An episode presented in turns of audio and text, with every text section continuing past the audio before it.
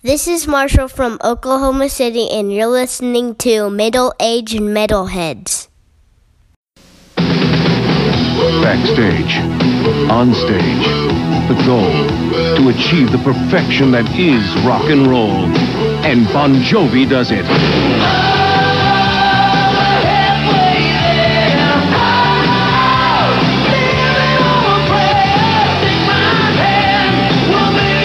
Bon Jovi does it magnificently on Slippery When Wet.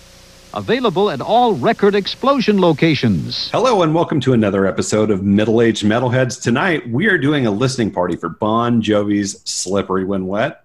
I am here with Michael Stamps. What up? David Timoney. Yeah. Uh, and myself. We are missing Colin Bosler and Scott Rudd this evening. Sure. We're the three of us are venturing into uh, the the pinnacle of '80s pop metal with uh, with Slippery. Yeah. Um, it's it sold 28 million records, so uh, that's that's got to say something positive about it. And I, and I know we have a lot of positive memories uh, of of this particular record.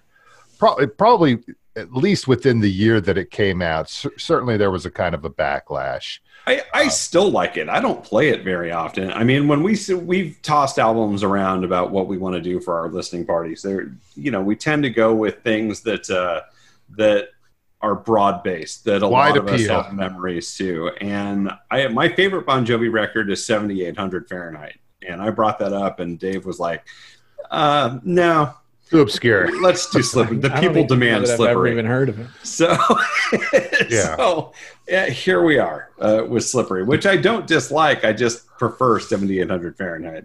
Yeah, and and again, this this is the the album that has so many sort of like quintessential '80s power, sort of like you know anthems going on for them.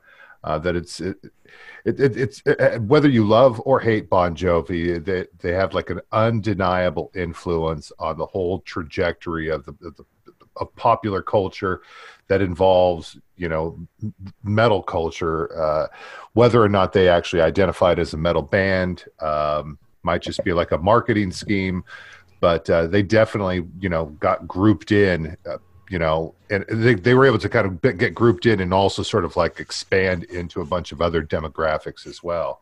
Um, so we're gonna you know spend some time listening uh, to these 10 tracks produced by bruce fairbairn back in uh, released in 1986 david do you have any things snide you want to just say at the outset about slippery wood wet you just get all the size out at once the deflation. I yeah, I've just never been a, a Bon Jovi fan. Uh, I, I think I might have shared this before. A buddy of mine grew up in the neighborhood, either that he grew up in or was adjacent to his neighborhood, and back when this stuff was coming out, had nothing overly kind to say about the guy. Um, I think in our older age, including Mr. Jovi's older age. Uh, he's done a lot of good things, particularly in the Philly area, trying to kind of dry, wet his dry his hands of New Jersey um, and be a little more of a Philly guy. Um, but uh, no, I mean, I remember when this record came out, there was a bunch of quasi metal dudes in my high school who got some frosted ends and looked like my aunt Doris. And uh, nice you know, I remember when the you know the, the guitar tunes. This I was totally into playing guitar, as were a bunch of other guys in my high school, and everybody was playing the tunes on this. And the, the Yeah. magazines had the transcriptions of the tunes, so you could learn them. And I remember my big beef was that the transcription that like Guitar for the Practicing Musician put out of Wanted Dead or Alive was wrong, and I was gonna write to them and be like, "Look, dude." It's wrong. Here's the right version, and I was just too busy and or lazy at Mm. whatever age I was. When, when did this record come out? 86, 86. 86. I was 14. I was too busy, you know. I don't know. Looking at masturbating uh, I think Fiona was in a lot of the the magazines back then. As Sure. A metal, as a metal Yeah. chick. Was Selita Ford. Dating, wasn't she dating Winger or something? Eh, Sure. yeah, let's just let's let's romantically link them. She was. I think she- I don't seventeen. I don't think there was a winger in 1986. Yeah, I think she was probably dating uh, There was a Mutt, Mutt Lange there. there. Mutt Lange. I, Uh, I no, remember mean, I don't- Slippery being a record that I was actually anticipating. There wasn't a lot of that albums that back then, at least, that I was like, "Fuck, I can't wait for this to come out." And I remember being on vacation uh, with my family. We had gone to visit other family in Houston, and seeing "You Give Love a Bad Name" come on MTV and going, "Dude, new Bon Jovi's coming out! Like, Yeah. when is this coming out?" And I remember the wait being quite a while for it to come out. Like, it was a bona fide number one before the album even hit the store. Yeah. I remember And- everybody buying a talk box when this record came out. They didn't get one for like Frampton Comes Alive. No, but you see, here's the thing that people didn't know until they spent the money. Like, first of all, stores didn't carry them because they're like two hundred dollars. They're heavy as hell, um, and they don't sell for a good reason because they're stupid. Um, it's essentially a, a a box like I don't know, like half the size of a shoebox. It's as heavy as a tank, and it has a speaker in it that like you imagine like you plug your Marshall stack into like four 12 inch speakers or eight 12 inch speakers, right? And blow like a hundred some watts. Well, this like you click the button and instead of going into eight or more 12 inch speakers, it goes into like a three inch speaker up a tube into your mouth. So you've got like all the power of your amplifier going into your mouth. Uh huh. which is by the way dangerous. And then the sound has to get picked up through the microphone. So most people don't have like a pa in their house. So you step on it turns off your speakers turns on the speakers that goes into your mouth and now you've got your amplifier coming out of your face. Wow. um, and then you got to tape it to your microphone stand. And by the way the tube goes in your mouth and the tube Yeah. goes down to the floor so guess what else comes out of your mouth everything down the hmm. tube Yikes. so then, like a year later, or maybe sometimes a couple of days later, when the novelty wears out, they're trying to sell a used Yeah. talk box, right? Oh yeah, you can just boil the tube. No, no, no, that's totally my spit. It's fine. Why don't they, Why didn't Richie just like blow in a jug or something? That would have been cool. It would have been cooler It's uh, than w- pretty when much it- anything he did. when, when when it comes on and it reminds us of it, we'll think like, was this was this a good move? Throwing in the I Vox think box. The, worst It was. stupid guitars with the stars on the neck. it was it was the '80s. Everybody loves stars, you know, I and, guess and we should- America. We should probably, we should probably get going. Yeah. But- so let's now now that let's now take that your you've, uh, medicine. Now that you vent your uh, your your spleen a little bit, um, let uh, all day, let's let's uh, let's let's do the countdown to the opening track let it rock so those of you at home uh, will i understand be able to hear uh, the music in once it's put together in post right Correct. but for the rest of us here the three of us we're going to count up and then on three, three, press yeah. play so one two three So here is the keyboard guitar crescendoing opening Yeah, I think Let It it's Rock. just keyboard, right? Is this really who they're showcasing? Like the there's some- first there's- notes of the of Yeah, the, it's the third album. They're like, this is going to be our breakthrough. And David Bryan's Yeah. like, fucking, this is my Yeah. time. There's guitar They're- in there. They're like, just No. let them. Just, just. no, that's that's distorted fake organ. that's just David Bryan. Oh, I'm sorry. And well, because he was able to open This this album and use both hands for the keyboards because he wasn't covering for Tico Torres or for Alex Al- Alex Jones. Jones, yet. Like, yeah. It's a They- weird opener. You It's- can tell, like they're like, this will kill it live. and it's it's not like it is what they opened the Slippery tour with. Yeah, I'm sure. Why Yeah. wouldn't you spend all that money, time? it's not like the opening to like battery or anything. It's it's okay. I mean, we we haven't even gotten to the point. Like, Now it they- comes into the song. if we were not under lockdown right now, right? Yeah. you wouldn't even get to the point where the band has come onto the stage yet. Right. Like that would be it. Like the Oh, yeah. lights just Yeah, the lights and go band up when John stage. sings. And they're like, wait a minute, just were they dark. playing before it's, this? No. It's lights, it's lasers, it's smoke. You might see David Bryan back there, Maybe. or there's a, a curtain that says Bon Jovi, and you just see silhouettes until it drops at the end of the major keyboard jam. It's uh, it's kind of a lumbering opener. It's not amazing. It's not a terrible song. It's a I- little- It's a little dancey. It's a little sort of like you could see like, you know, chicks in you know like t tops just kind of dancing around to this. Now, if Colin was here, and, and I will, I will speak the words of Colin right now. Slippery When Wet is a fun album. It's not deep. yeah, It, it's songs about going to the shore and life on the road and girls and sunshine and this I and hate that. It's- songs about music. Yeah, I know.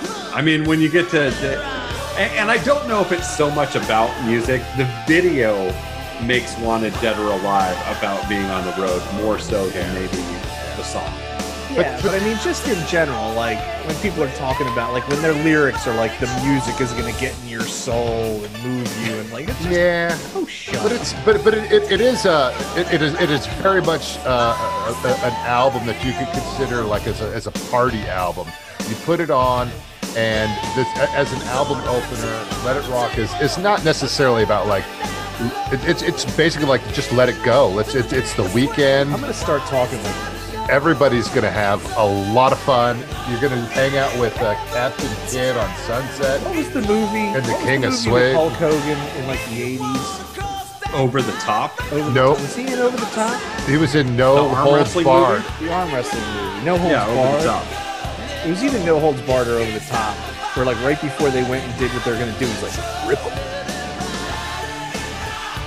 Yeah, Like, I think this song may have inspired me to talk a little more like a professional wrestler in my day-to-day life. I, I mean, the podcast is going to take a turn, but I support Somebody's it. like, "What do you, what do you, you know?" If I'm like t- teaching a class or something, people are like, "What are you gonna do today?" I'm like, "I'm gonna let it rock." let it rock, let it rock, and let it go. It's Oh, wait a minute, guitar it's song.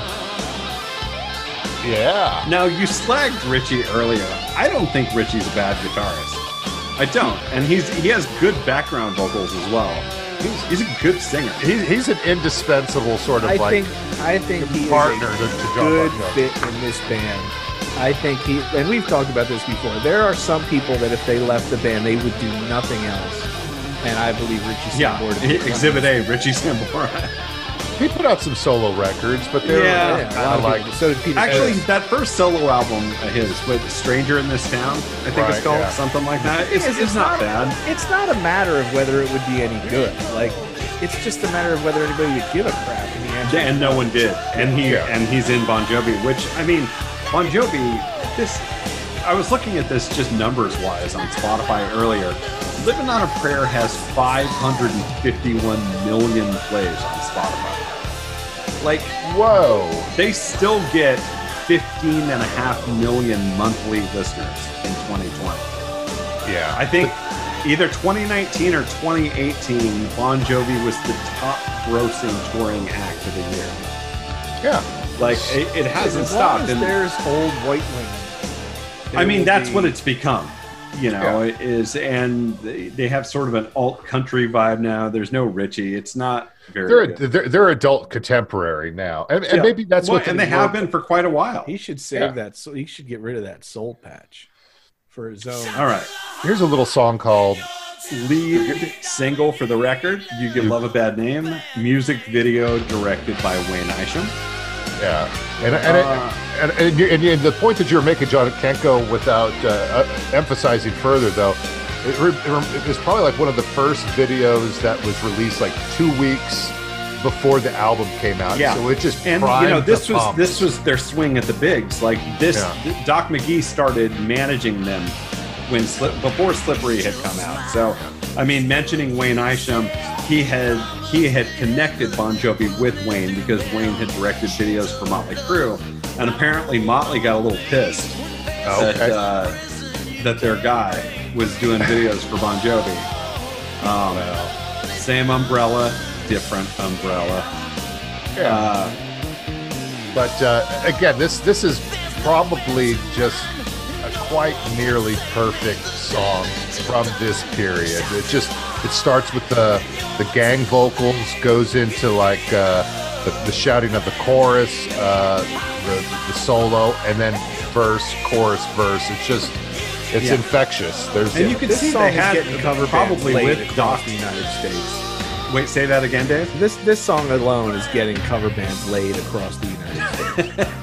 Yeah, if it, if it, if it's done well, and it's it's definitely done well on this record. The production is is pretty damn plush. You can hear all the guitars, all the little sort of like grace notes are just kind of like there, and it's it, it's it's a pretty innoc- again another innocuous sort of song. It's a it's a sort of like femme fatale sort of like uh, narrative. Fairbairn produced New Jersey as well, right? I think yeah, that's that's fair to say. I might have changed my go-to karaoke song. Ah, there you go. I which mean, which, I which thi- I had think- previously been what, David? Tell us. Uh, you know, before we hit the, the Smiling Moose, I would say it was Laid by James because it was the only song, for whatever reason, I knew all the words to. Good song. Um, and there was a guy in Philly who used to do Skeletor karaoke. He was like a comedian. He would dress up as Skeletor and he would host karaoke, Okay. um, which was pretty awesome. I think you could look it up on the internet.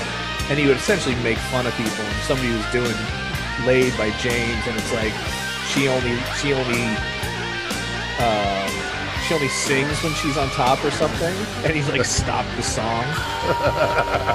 he's like, what? She only sings. This, so this again, it, it- so it's coming into like a great solo, Yeah. and then drums, gang Really vocals, showcasing Tico Torres. yeah, and this this is a sort of like then kind of builds a little bit. And Well, also that video, going back to the video and launching it, it kind of it kind of willed them to be headliners. They weren't headlining yet before this came out, but if you look at that video, Yeah. the stage is gigantic. It's got fireworks. It's it's the video for a headliner before they're a headliner. I don't know if it's um, if it's impolitic to say this, but in my memory, I can't remember what Tico Torres looks like, and my brain has inserted Razor Ramon.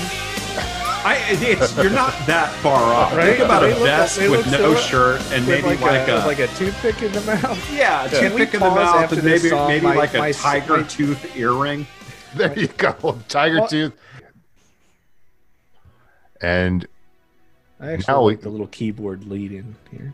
it's it's actually the, a, a very dramatic song that kind of like works with uh, John's uh, his, his efforts to create songs that had a little bit more personality in their narratives, a little more specificity to give this sort of local color of the blue collar uh, background of New Jersey that he wanted to kind of lionize. Well, it's it's the it's basically a New Jersey Jack and Diane. It's the Yeah. story of Yeah, the yeah. you know a working class couple. Uh, now this song, talking about karaoke and your go-to, David. This song's fucking hard to sing. I think John Bon Jovi doesn't get as much credit, maybe as as some other singers. Well, I, I mean, I think he's a pretty good singer, and it's like if you hear other people try and sing this song, it only highlights how hard it is to sing, especially the chorus.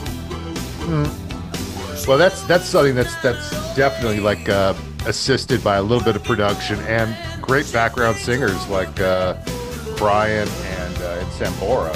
Yeah, Some really crappy keyboard playing. Eh, it's it's there, it, but it, it, it adds the atmosphere Sounds like a skating rink, so maybe it is kind of New Jersey. just with yeah, the, but I mean, there were still Boss. skating rinks then. I, I probably heard this at Gilroy Skate. CNN Skate Palace. but again, just such a such a build up, such an infectious chorus. It's And and by this single, they were headlining. Yeah, And uh, Wayne also directed this video, uh, which was live, and has that moment when uh, when John is like on a on a cord and flies over the crowd. Oh yeah, It's a big moment. There, there was also uh, a, a concept video that went with this too, or like a Really? like a treatment, right? That actually dramatized uh, the two young lovers. Um, show, I did shows- not know Well, that. that sounds terrible. There were parts of this or- video I, I, I, specifically I, I, remember. I, I, I, I could be confusing that. Is there a song called "Living in Sin" on New Jersey? It's on New Jersey. My, my apologies. I'm getting I'm getting all these great songs mixed up. but uh, again, this this is a, another song that like when you John and I we first I think one of our again one of our first big concerts and probably our first show at Shoreline Amphitheater in Mountain View was uh, was when we went to uh, to this show with Cinderella and uh, It's a fucking good show. and I think it was Ron Cadell who drove us there Maybe. and uh, that that was that was an experience all in itself. And the, and that show was like the event. Yeah, Like if you got to go to that show, like lucky you. Not only were tickets hard to get, and I think we played three the nights. first. Well, no, but not the first time they came around. They did the three nights when they came back around. Okay, well then we then we so they Because came back. Slippery came back around. That's right. They Yeah. came back with they came back with Skid Row maybe at that right. point. And then played for three nights. Like, Okay. yeah. Oh, I thank mean, God there's a key change. And it just gets bigger and higher, and it I, builds I, and it I'm- builds. I'm, not going to knock this song. It's a fucking good song. It's Oh so no, it's silly. it- it's, like, it's it's it's a lot of genius, and again, like the the, the past two songs we listened to here were uh, probably greatly assisted by uh, Desmond Child, yep. great sort of great songwriter who Well, and, and the first time they had written with anyone outside of the band, yeah, and they were broke when they were recording this. Apparently, I was reading they they wrote most of it in Richie's mom's basement. yeah, yeah Yeah. So they Like didn't even have, after 7800 had come out, and they They worked for Runaway. He was still doing gigs and cover bands, like just to sort of make cash. that's that's for sure. Yeah, a- again, that's life life on the road. Uh, we, then we come to a fourth song filler called "Social Disease." Yeah. Yeah. Um, yeah. Desmond Child doesn't have his fingerprints on this, and it's Obviously, it's, it's got like the really kind of horn kind of section thing going on there. It, this sounds like it, it, it's like a song He wrote on this New for his cover band. Um, so it gives you a little sort of like Clarence Clemons sort of like vibe to it. yeah, I've I've skipped this song hundreds of times. Guitar sound is really nice on this though. The production on these albums are really good. Slip, I mean, slippery that and like that like the chords, the chords in the in the the background riff are like the, probably the heaviest thing I've heard from him ever. Yeah, I've never heard this song before. Uh, I'm gonna turn it up a minute so I can check it out. Yeah, it's it's it's a rocker, and it's got like a lot of good sort of like feel to it, and and the lyrics aren't that insulting. But I, I, I, but again, I think when, when when when you go back and you reflect on like what you would have, your your typical experience of this would have been like would have been like, let it rock, you give love a bad name, living on a prayer, and then like fast forward to wanted dead or alive, and then it's just like, dude, put something else in. That's it. That's all you get from the Bon Jovi tonight. Back to you know, '86. What are we talking about? Like, put put Malice back in. God damn it. But uh, this this this song does sound a lot like the songs that you'd end up hearing on uh, on, on New Jersey, where they're just they're just kind of innocuous hard rock tunes. Um, again, I don't know. It's it is filler though. yeah. I, it's I don't know. I've got nothing on this one. It's fine. It's not. I mean, it's not bad. I've said it about other other tracks on other records. I think anybody would be happy with this song as their hit. You know, for Bon Jovi, it's filler. It's not a bad tune. Yeah. It's a good. You know, they could sell it as a background track in a bar in a movie. Sure, yeah. It's you know during like a little chase scene or something. You know, they got the You know, little Nick bit in Nolte there walks like into a walks into a bar, orders a double, starts talking to, to Ellen Barkin. so full of high grade octane, she could run the bullet train on 38 double D's. Now you know for sure. See, that's, that's You know for sure. Nick Nolte. Ellen Barkin. You got 38 double D. You can sure, yeah, for that drink for you, take what I produce. yeah. and, and and somehow there's like a talking dog with them. I don't know. He's my partner. All the time. but it, it, it does seem like a like a like a real sort of like hard like like they're taking like a real swing at like can we do like a sleaze rock song it Yeah. just you, you can't do it with like those horn those horn beats that, that are just jumping out it, it just seems like something like that you would like hear on the Beverly Hills soundtrack or Beverly Hills Cop 2 soundtrack Yeah, no, it's exactly right. It kind of feels like, you know, like every kind, everybody feels like they need to make one kind of song or another kind of song. They're like, oh, I kind of feel like we need to do a blues song from our roots. yeah let's You do know, that Motley Crue did it. You know, they're like, let's do this. We used to play this in a bar band. yeah Make the damn song. No, let's don't write a song. Let's just do the songs that we did before. That's how that uh, that, that goddamn smoking in the boys' room gets on Theater of Pain. It's like that was a song that Vince did in his uh, cover band. But uh, so so we go from there to I don't know, probably the, the greatest Bon Jovi song, "Wanted Dead or Alive," and, and maybe One one, of the, them. One, one, one of the best songs of the '80s, hands down. This is Third third single of the album. Yeah, probably this- one of my least favorite songs to hear in a public place. because you need to be like alone, like like a cowboy, Quiet.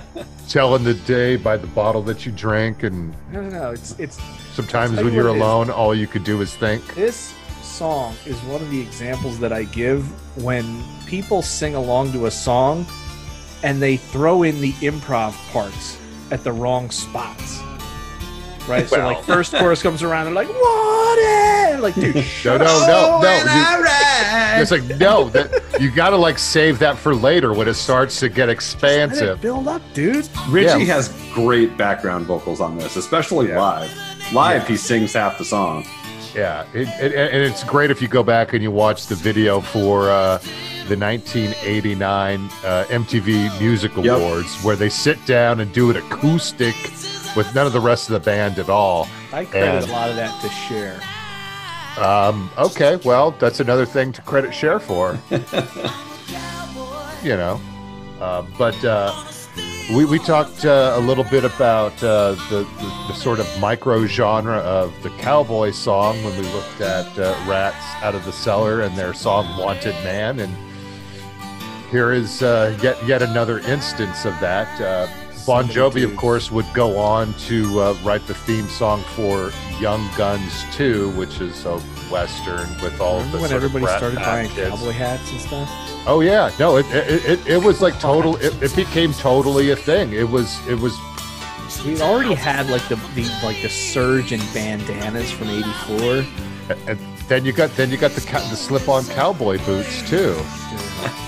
And you you you watch Bon Jovi in the '89 video, and he's wearing like some sort of like medicine vest or something. It's like, Oh, yeah. like straight up cultural appropriation. Yeah. Like, wow. Okay, Bone armor. but he, he, he looked super cool. It wasn't. Didn't seem like he was. They're like, hey, They, they were going to call the album "One Wanted Dead or Alive. I don't know Yeah. why they changed it, but Yeah, well, I think. Well, I, I I've read a little bit about that too, and some of the stuff I sent you, like that, that they had it all set up that they're like a gang, and that they were going to be like, you know, that there's a wanted poster, and they're want, but it's like, yeah, are they are they are they? And Alec John Such sat everybody down. He was like, look, are we wanted dead or alive, or are we slippery when wet? yeah. yeah, And they were like, "You've got one more album. it's going to be this or the next one." The next one. He's like, you say I'm God, but my soul patch says otherwise. but Yeah, I posted a video on the Instagram today that has some pretty prime Alec John Such uh, posturing. cool. Read my Not bottom cool. lip. Not cool. But uh, I got my again, haircut just for this tour. But e- e- everything about this song is just excellently composed. It's the way it comes back and it kind of leads out with this sort of like swagger. It, it's it's it's and it, it, it, it, it plays itself from like a ballad into like an arena rocker. you know, up to the point where it's like I've seen a thousand faces and I've rocked them all. And you, everybody in the crowd, the lights go on. They're like, these are these are one of the faces that you rocked. My face, right here. Um, it's again, it it, it, it, can kind of seem cheesy. It can kind of seem like you know beyond uh, redemption through nostalgia, but it's it's it's damn good. they they click all you know they hit all the boxes right like the backing vocals are like appropriate their notes are you know it's like they do everything right in this song and i can't like you can't slam them for the song you know i mean you notice we're talking about what we're talking about hair and Yeah. uh, and, and fashion the songs are good like nobody's gonna doubt that you know It just oh and, and, and, and incredibly influential too. Like the, the whole idea of like what they would do with what, what other bands would do with what with their ballads, what bands would do in terms of like uh, their their sort of like unplugged uh, presentation. Um, Well, they- they and all- and Bon Jovi starts to open the door for a female audience into hard rock. I'll tell you It's, what, uh, it's, it's, it's just like the Republican Party. It is white women keeping this band alive. well, I, but it's also it's also white women that you know maybe due to Bon Jovi created a whole subgenre that then allowed bands like Cinderella, like like uh, I, I mean whomever, the, Dokken, Poi- and Poison, Poison, Warrant, and- Cinderella, Rough, yeah, uh, not of, Rough of songs that aren't particularly deep, that are decently played and well produced. They usually have a, a pretty boy for a cover, you know, for a, for a singer singer. and uh, uh, and they laughed all the way to the bank. But also some good music came out of that. And, and and here we are. We flipped over to side two, uh, which opens with uh, "Raise Your Hands," which has like a blazing sort of like guitar riff that goes with it. It's one of the most driving sort of, do I dare say, metal sounding songs. And Richie on the has album. nothing to be ashamed about on this album. I think I think the playing is really good. Yeah, this is Yeah, uh, they, they create a very good kind of palette for him to play with. He does everything you can do with what he has. Um, and, you know, I say he wouldn't fit outside of his band. It's, it's not really a, a, a criticism as much as a truth. I mean, he fits in this band perfectly. Yeah. Um, and that's to everybody's credit. You know, it's, it's anybody would love for that opportunity. I always wonder when a song like this, like "Raise Your Hands," comes along, if they just wrote the tune or if they sat down and like, we need a song that's going to get people to do stuff at the concert, Yeah. Like You know Let I It? Rock. like "Let It Rock." You know, like when I was in a cover band, we This we album has two. We, I was in a cover band. We're like, look, we get paid when people drink. Like, let's come up with the songs that's going to get people to buy drinks, you know? And we would try Yeah. out a couple of them. Be like, okay, we're going to do this song. And like, George everybody go get a Thorogood hasn't worked a day since 1986. That's right. Yeah. right. but uh, it, it, I can't it, buy a drink in Pennsylvania. it kind of it kind of fits with like this the whole sort of like the party atmosphere of the album. It, it, it, again, the- these are definitely songs that are designed for big crowds. Um, you know, it, it's talking. It, name checks all of the cities: New York, Chicago, New Jersey, Tokyo, Jersey Van- Vancouver. But that, Jersey City. they they name check New Jersey, the the entire state. But uh, uh, again, it's it has that whole sort of like dancing, you know, in the streets kind of yeah. but uh, you know, and, and, the whole idea that's like, what are the what are the fans supposed to do? It's like raise your hands, and the lights will just kind of like switch from the band to the audience.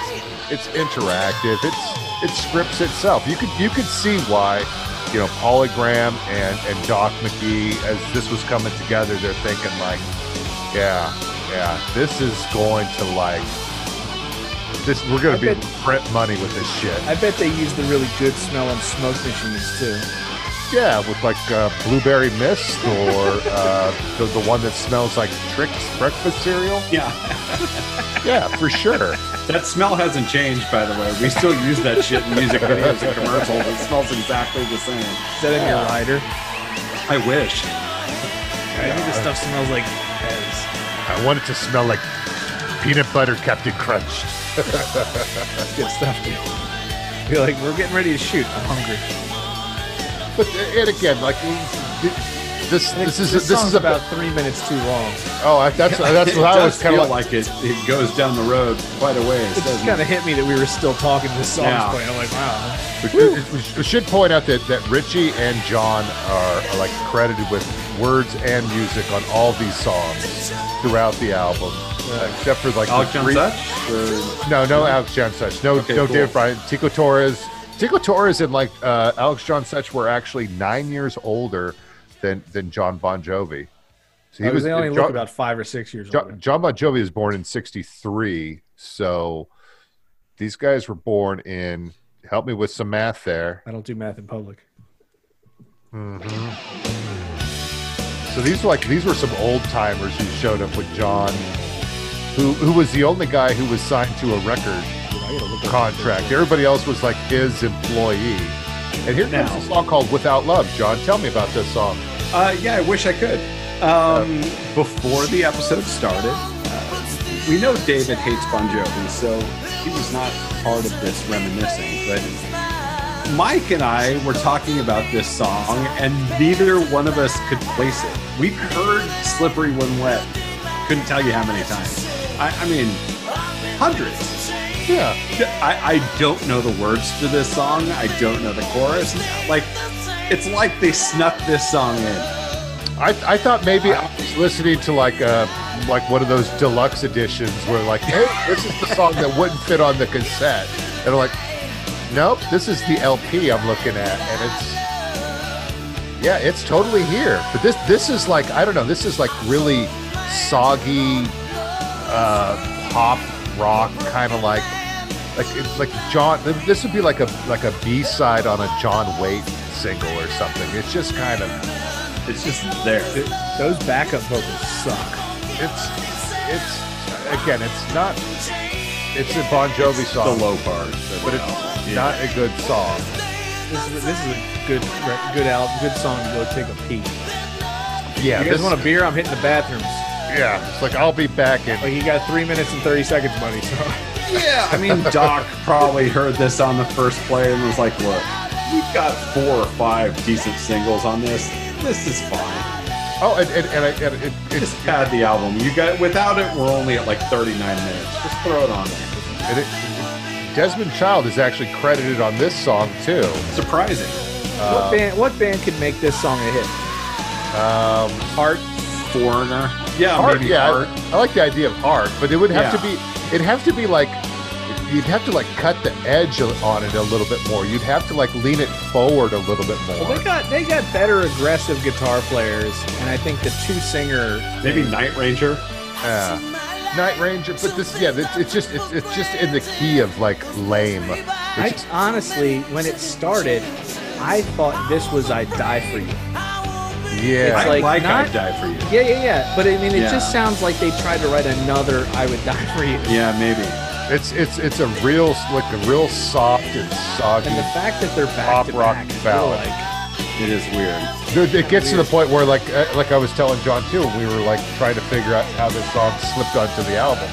It was like if you oh, made a oh, and then, mixtape, and then and then, and, and then, and then together, so then and then so we're, we're gonna we're gonna go through this sort of uh, threesome here where we go from um, without love to I die for you to never say goodbye. You have basically like three soft rock uh, quasi ballads all in a row, um, and it's it I'd Die for You is not really a ballad. This Um, the second side of this record it is is. really It's like the last four hours of your night at a bar in New Jersey. Oh wait a second, is this the? Oh, I'm. like thi- oh no, I'm sorry, John. You're right. Yeah, I, here we are with I, I- Die for You. I like I'd Die for You. In fact, I thought that I'd Die for You was one of the later singles. It's not. They play it live. We're Yeah, used to Starts quite with the a lot. keyboard part from Run- Runaway. Ne- Never say goodbye uh, was the was was the late single. Never Say Goodbye, I was reading, wasn't an official single. Radio started playing it because I guess, you know, after the album had been out for a year and was sort of still going, uh, once Wanted Dead or Alive had run its course, they started playing Never Say Goodbye, and it charted without an official single release. Okay. There's no video for it. It's it's just there. But yeah, they, they still had a lot People of uh, demanded more. gas in the tank. This again, this song is like definitely driven by the keyboards, which is always worrisome. But it, it's a great rocker. I like though. this one. Yeah, the whole lyric there, like in a world that don't know Romeo and Juliet, boy meets girl that promises we can't forget. It's like, all right, it's and it builds. It's a, it's a catchy chorus. You can rock out to it. Uh, yeah, this is this is not this is not a song that you would typically skip over. I would have made with- this a with- single. I kind With- of feel like without I, love, I thought would. this was a different song. Yeah, What but the heck song did I think this was? you thought it was the next song. The next song is uh, a little bit more sort of like melancholic ballad. No, but don't they have another song that includes the phrase "I'd die for you"? Um, it would be this one. I don't know. Um, it, it's quite likely. Were you, are you thinking I'll be there for you? I'll be there for you. That's, That's what I thought this was. I've Yeah. never heard this song before. I'm like, where's the part? Where's that next part? Yeah. Damn dancing It- cats. So, so in, in one case, I'll die for you. In another case, just be like, I'll be there for you. like, well, I'm telling you, dude, you, you go to the bar, raise your hands. Everybody's happy without love. Hey, baby, you know, I die for you. Never say goodbye. Next thing you know, see you later, honey. Wild the street. There you go. Welcome to That's it. Trenton. Oh, jeez. Yeah, I don't think this is playing in Trent. This is, uh, this is, you know, closed doors. uh, in parents' basements across the the, the pines. People rocking out to. It's uh, it, it's definitely it, you know it, it, it helped put like Bon Jovi and the sort of like New Jersey scene on the map for for, for better or worse. I always thought it was Glenn Danzig. Well, you know, all, all, all you know, it al- also brought along uh, Dave Snake Sabo and his band uh, Skid Row, whose other album, which is the, the feature of our other uh, listening party. He used to be the original guitarist before uh, Richie Sambora. What? Snake. Snake was in Bon Jovi. Are you kidding me? No. Did he make a record? I don't think so. No, no, no, not at all. Just played in the cover band. There might be demos and stuff. You know, back when they were called, I don't know, Johnny and the Bon, Bon Jovios or something. Yeah. Sabo should start a cover band called John Bovey and just like tour New Jersey. Make a hundred dollars. One crisp hundred dollar beer. It's more than he's making playing in Skid Row. Eh, well, nobody's making anything these these days. But uh, you, you you definitely get a sense uh, what we were talking about before, like the sense that this band and their music would appeal to uh, to a broader demographic of female listeners because they, they, the songs definitely are geared to like more romantic narratives. Yeah, uh, because you, it, it's hard to imagine like guys in like their battle vests, like singing along to these songs and kind of going, "Wait a second, am I the guy who's dying for? Wait, what's going on here?" I don't think about guys. like. Well, just I'm just saying, if they're going to these metal shows, like nah, I'm not going to see Bon Jovi because it's going to make my girlfriend all jealous. And here we come to "Never Say Goodbye." Yeah. It's a song for the prom. It actually name checks the prom. Yeah. Remember, remember how at the prom that night we Right. It is had prom some fun, and It's very long. It's it's it's a it's a weird song. I, I maybe I didn't notice it before because I thought it was like all sort of like uh, sort of like lovey-dovey reminiscence. But uh, it, it begins with as I sit in the smoky room, the night about to end. I pass my time with strangers, but this bottle's my only friend. And everything he goes on to like quote unquote remember is like very much in the past Right. and, and by the by the time the song ends, he is the, the narrator is technically like still at this bar, like reminiscing about better times. Right. they should have called the song Johnny. there you go. Or um, drink alone. I drink alone with nobody else. And I remember I reflect upon the prom and uh, you and you and me and my old friends. They should have called the song Tres Pinos that would be sweet too. But uh, it, it, it, it it definitely has a sort of like uh, it's, it's kind of a sentimentality to it, where it's I mean, it's like it's the true ballad on on the record, which is interesting because out of out of three singles and sort of a, a, a fourth single that was created outside the album, none of them were ballads. yeah. This Which this is a little different, you know, for the time. I guess I, maybe ballads weren't a thing yet. You know, Actually, "I'll no, Be but- There for You" was big off of New Jersey.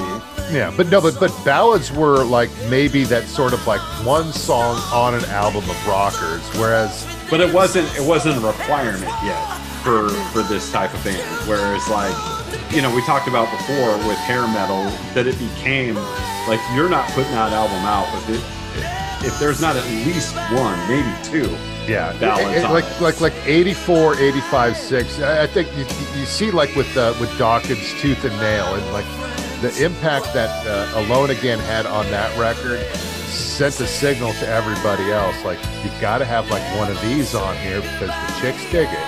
yeah Um, but the, the fact that then Dokken's would like double load on like later albums, and this this record gets really kind of kind of squishy because it's just it, it, it definitely wants to kind of like, hey, we could do ballads. We're soft. Dude, let me tell you, every 14 year old boy in the world is not buying this record, but they are hoping that their girlfriend is.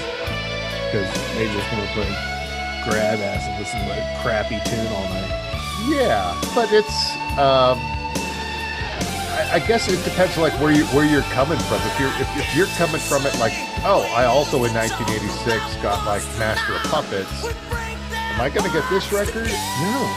Like Like, you want your girlfriend to like this record. Like- when it like- comes on at the middle school dinner dance, dude, you're going. downtown. what? I'm saving that for Wild in the Street.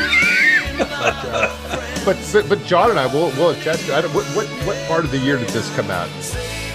uh slippery Yeah. i don't know um on, where's your where's your Wikipedia skills now? God, God, we have a- come on, we have a, we have, uh, a, we have august of 1986 a okay. end So of summer so Master Puppets. We had Master Puppets at the point that we somehow got like really ah. We got to get to. I remember getting this at California Music, like like the day, two, two days within it within it came when it came out. So Yeah. Uh, so you could go from Master Puppets to this, and that's that's again that's that's kind of like what and did and you would not even know what Without Love is on this particular album. We come to uh, the album closer, which is uh, Wild in the Streets. This this was released as a single June of '87. Never Say Goodbye. Yeah. June of '87. Okay, so that's that's so that's going on like uh, almost a year, less less than a year. So they were they were like throwing out the singles. So that's like In the fourth between. Wanted Dead or Alive and Edge of a Broken Heart. Edge of a Broken Heart. Edge of a Broken Heart was a song that was written for Slippery and Nod. It- It's on that Fat Boys movie. It's on the soundtrack for uh, Disorderlies. I love that. Oh, movie. okay. I love that Okay. movie. Yeah. Such a good movie. Fat Boys for Life. If you listen to this song and you and, and, and you've never heard any Bon Jovi before, or you didn't know anything about like anything about them, you think like sort of like a middle of the road, sort of like Jersey bar band, just like John Cafferty and the Beaver Brown band. You know, it's just kind of like Eddie and the Cruisers. It's just kind of like I like it. it's okay. Hey, I'm I'm not saying there's anything wrong with that, but you wouldn't think that it was like you wouldn't confuse it with heavy metal. You wouldn't think it was hair metal. You would just think, yeah, this is a good sort of like rock song. Yeah, there is some asshole somewhere who this was the first Bon Jovi song they ever heard, and they were just like, "I'm freaking wild in the streets, man!" Yeah. Bon Jovi, man. And then they heard all the rest of the song, and they're like, "Oh, Those guys are too pretty to be like playing the sort of music that I like. but uh, exactly kind of wild. I like to get street wild." like w- one of the consistent themes throughout this is like it's always about like guys, girls, um, romantic conflicts with their parents, with small small town constraints. It's Yeah, working class. working class, very very identifiable, and it's Yeah. it's it's not grandiose or uh, abstract. It's it's the sort of thing like uh, when you're a young kid, if you're 15 years old, it's like shit. I could totally relate to this, and whatever Wild in the Streets is like for you, it's like The pseudo Michael J. Fox Back to the Future guitar solo. oh yeah, it's it's definitely like a lot of Chuck Chuck Berry sort of like you know ringing it like a bell. Yeah. which I think has to go with like the spirit of the song, but it's just kind of like a 50s kind of, hey, we're having fun. We're not hurting anybody. And of course, it's gonna, you know, this this whole little bit in the bridge here is gonna conclude with like, "Cause it's my hometown." It's Sayreville, New Jersey. All right, Sewers, Sewersville. Or Sewersville. David calls it Sewersville. You know why? You know what? Know what Sayreville, New Jersey is known for? The plant that puts the smell in natural gas.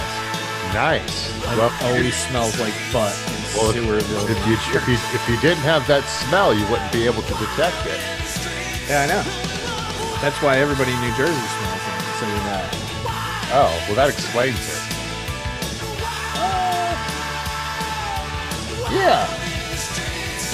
You know, you don't walk in vain through the kids' parade because this is my hometown. But, all right, it's a little sort of uh, Sure. hometown pride, Yeah, and it's like a theme song for an HGTV special. Yeah, it's well. He, he would obviously do that when he was like duetting with Sugarland. Bon Jovi's, at least John's sort of genius is that he's able to like sustain this sort of persona as like an everyman, and that he as, as such a Yeah, prima donna Bruce that he Springsteen is. 101. Yeah, but but it's also a prima donna version of uh, of, of, of, Bruce Springsteen. I never get the impression that Bruce is well. Bruce's persona is its own sort of construction, but Bon Jovi's is one that's at a sort of like Vogue or sort of like a, a hot couture sort of level. But that that concludes our listening party of "Slippery When Wet," and this is going to go back into the crypt here.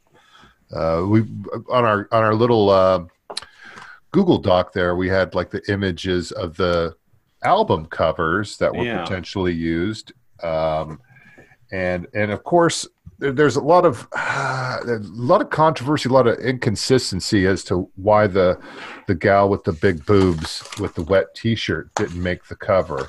Well, Uh, the, I mean, the story. So I guess the original cover, if you haven't seen it, is uh, the album was recorded across the street from a strip club in Vancouver, where Bruce Fairbairn records his records. And apparently, the Bon Jovi fellows spent quite a lot of time at this club while they were making the record. And when it came time to do the cover, Mark Weiss, who had shot a bunch of the band photos before, and lots, I mean, every band of the time for Circus and Hit Parader, uh, was going to shoot the cover of Slippery When Wet, and they brought over some of the girls from the club with uh, with some torn up slippery shirts, and and I guess there was a shower in the strip club that they would Yeah. do some sort of show in, and that's why they called it Slippery When Wet. There was a Slippery When Wet sign in the club, and so they brought over the girls from the club, took these photos. The original cover was going to be one of the girls.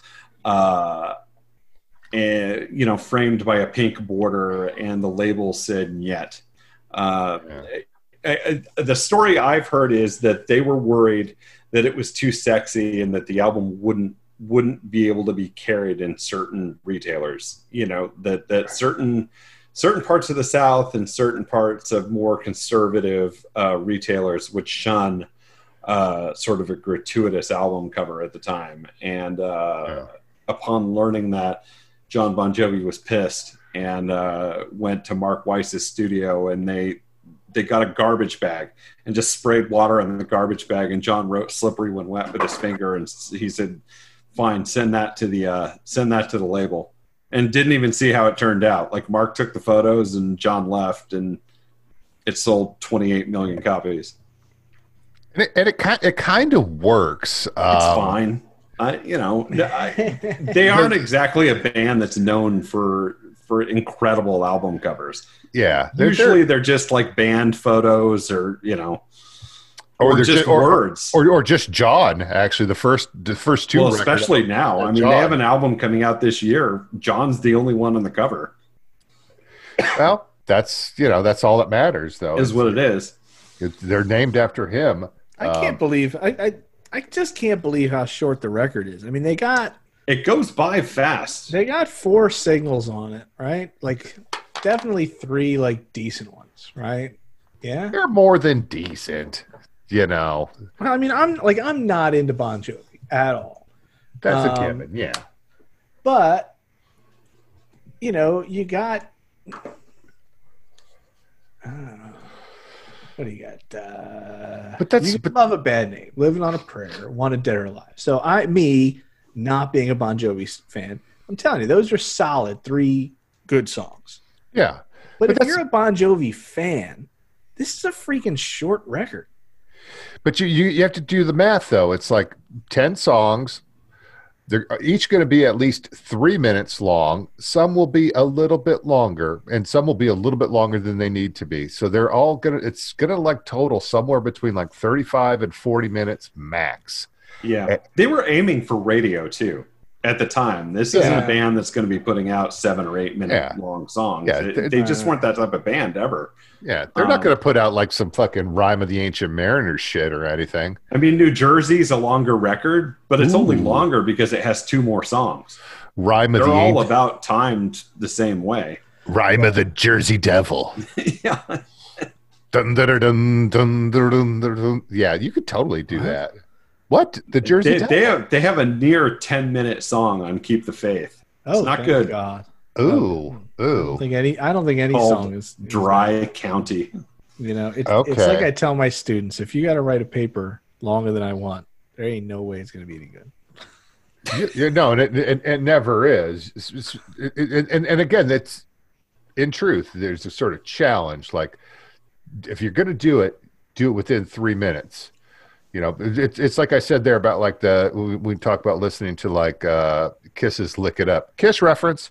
Um, you know Wow. that like all I need all I need out of Kiss's "Lick It Up" is like 15, 20 seconds. That's it. You know, why eat the entire gallon of vanilla ice cream? Just just a couple just a couple bites will do. Oh well. but uh, No, I mean, I, I agree. I agree. Like you're left, you, you from a whatever standpoint, marketing standpoint or whatever, you're better off leaving people wanting than not. Yeah, you know, this isn't as bad, let's say, as what what record were we talking about? Skid Row? ma- No, the last. What was the last record? we? It was Iron out of the cellar. out of the cellar. Would have been a better record with one less song. I thought. This but it- record, I think, would have been better with one more hit.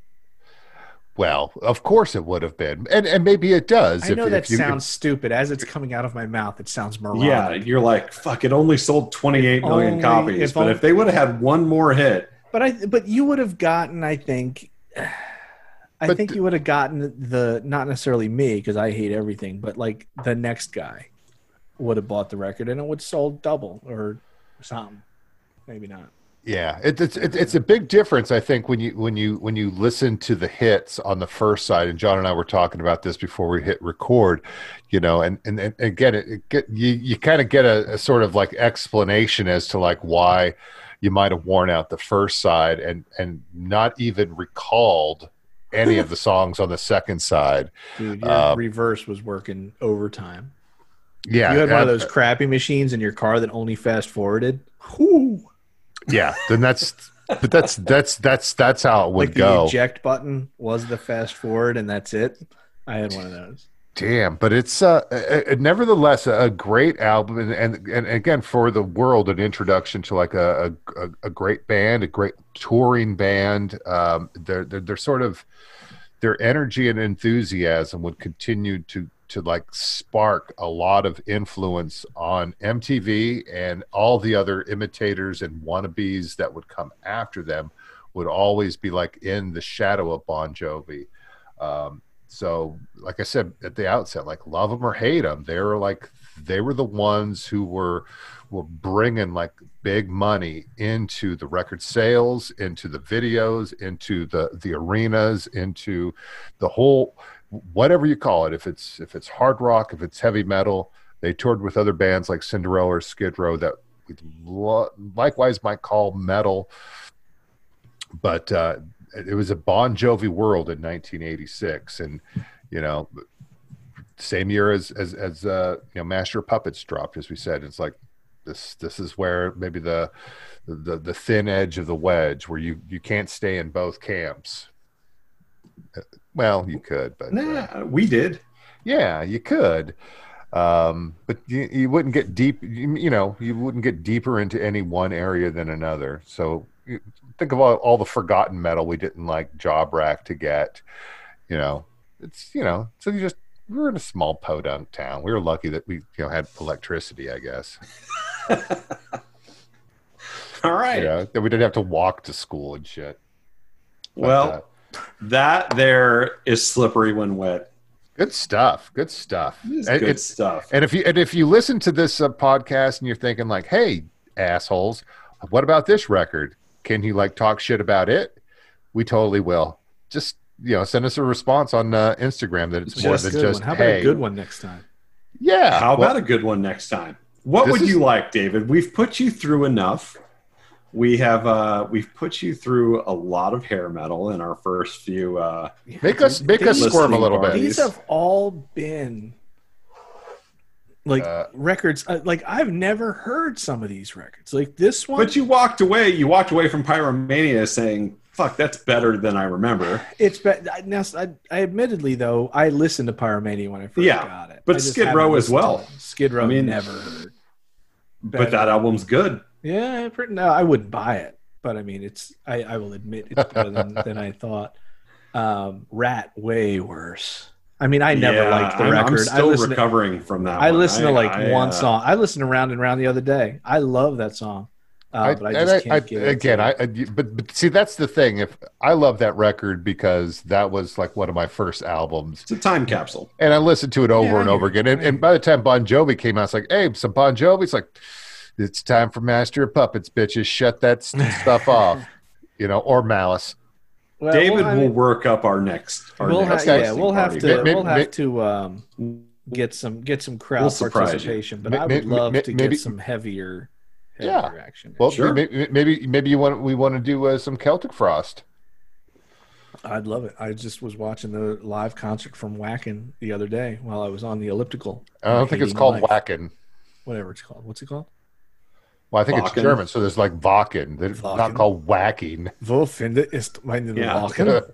Wacken? no, not whacking. Wacken. Wacken. Y'all are right. listening, so you can't see me smiling and nodding. Yeah, no, we totally get it.